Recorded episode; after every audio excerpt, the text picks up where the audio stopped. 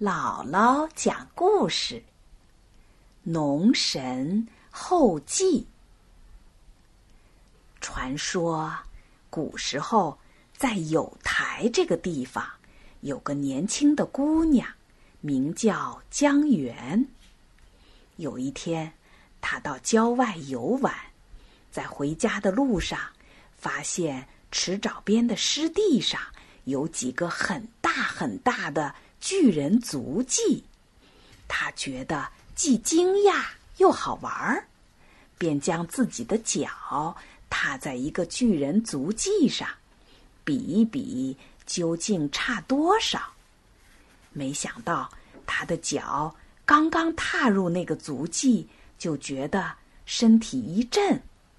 回来不久，她就怀孕了，后来生下了一个。非常可爱的男孩儿，但是这个孩子很不幸，因为他是一个没有爸爸的孩子。人们看他不顺眼，就从他母亲的怀里把他夺了下来，抛弃在狭窄的小巷里，以为这样一来，他肯定会被过路的牛羊踩死。可是。说来奇怪，过路的牛和羊不但没有踩死这个孩子，反而都来照顾他，喂他奶吃。人们见他不死，又准备把他扔到森林里。可是恰巧碰见有人来砍树，救了他。这次又没有成功。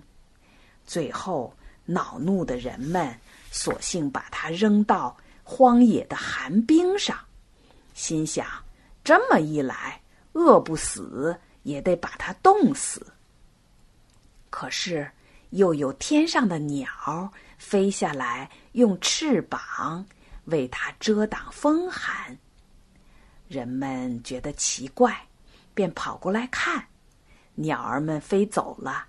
被冻得浑身通红的孩子，在寒冰上一边晃动着小手和小脚，一边哇哇大哭。人们只能把他抱回来，还让他的母亲抚养他。因为他曾经被抛弃过，所以人们就给他取了个名字，叫弃。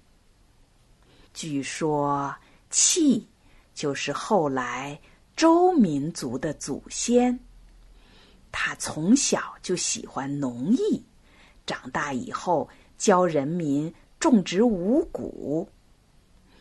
稷是古代最重要的粮食作物，所以他的子孙们又尊称他为后稷。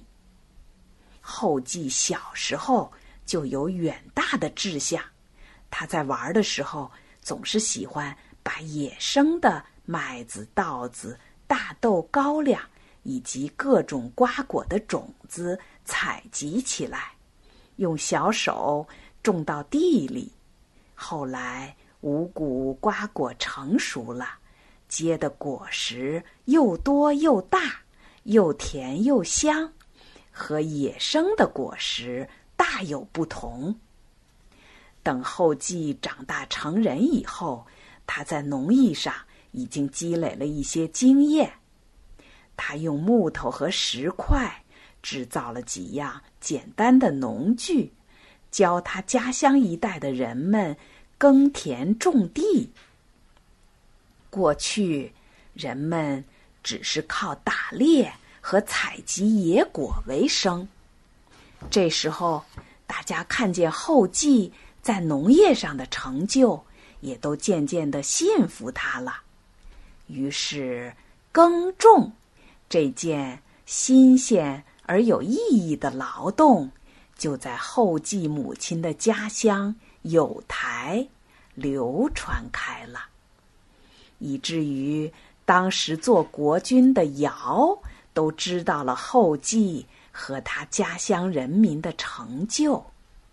因此，尧就聘请后继来做总农艺师，要他指导全国农业方面的工作。